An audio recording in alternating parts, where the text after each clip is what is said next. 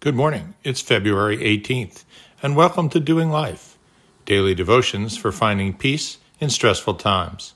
This is the audible companion of the book by the same name. Today's title is Tai Chi. Whatever things are true, whatever things are noble, whatever things are just, whatever things are pure, whatever things are lovely, whatever things are of good report, if there is any virtue, and if there is anything praiseworthy, Meditate on these things. Philippians 4 8. Unfortunately, I have a bad back. It started with my first ruptured disc after a rebound my junior year in high school, when an opposing player came down across my neck and hyperflexed my back. That was 47 years ago, and it's been downhill since. Through the years, I've had countless epidural steroids and multiple surgeries, all of which helped. Some.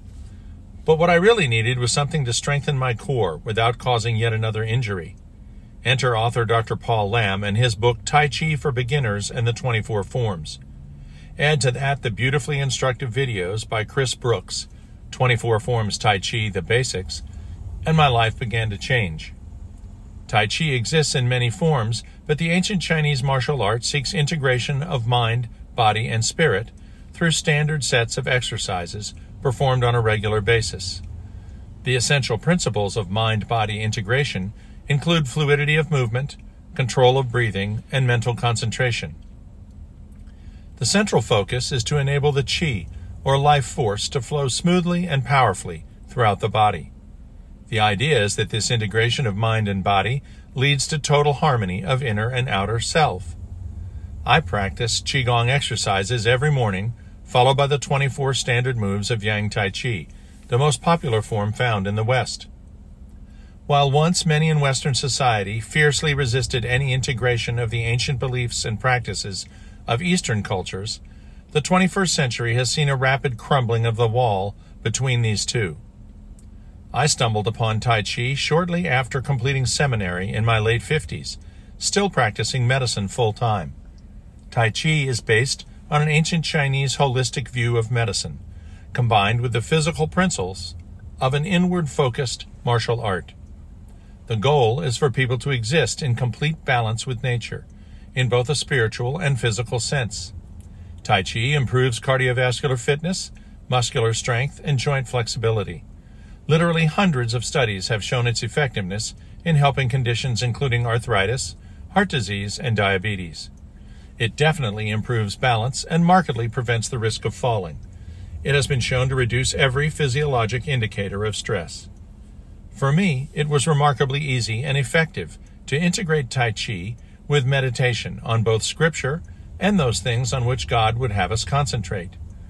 I'm sure that many theologians and philosophers would have kittens if they knew I find the concept of Chi as life force not all that distant from what the indwelling Spirit is for the Christian, although believers know our life force to be the Holy Spirit Himself. When I first focus on slowing my breathing, and then making my movements fluid and consistent, I find that I can then easily begin to meditate on either a Bible verse I have selected or the issue I wish to discuss with my Father.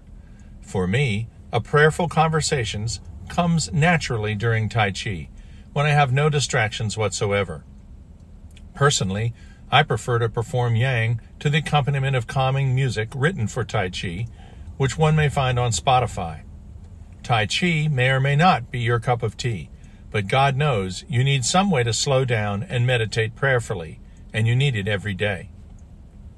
I will meditate on your precepts and contemplate your ways. Psalms 119:15. My eyes are awake through the night watches, that I may meditate on your word. Psalms 119, 148.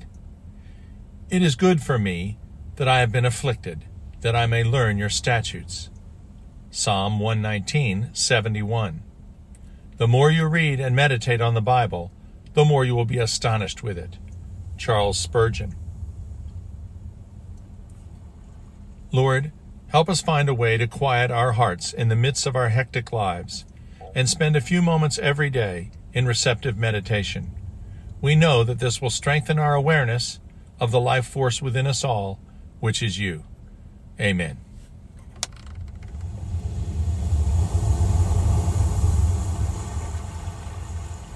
We'll see you tomorrow.